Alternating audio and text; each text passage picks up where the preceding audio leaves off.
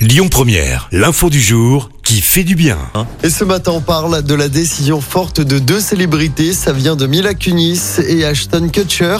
Les deux acteurs ont décidé de verser l'intégralité de leur héritage à des œuvres de charité et non à leurs enfants.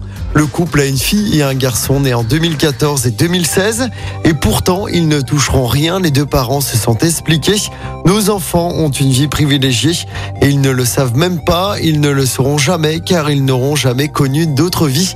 En revanche, les deux acteurs affirment être prêts à porter les projets de leurs enfants s'ils en ont et qu'ils sont investis. La fortune du couple est tout de même estimée à 275 millions de dollars.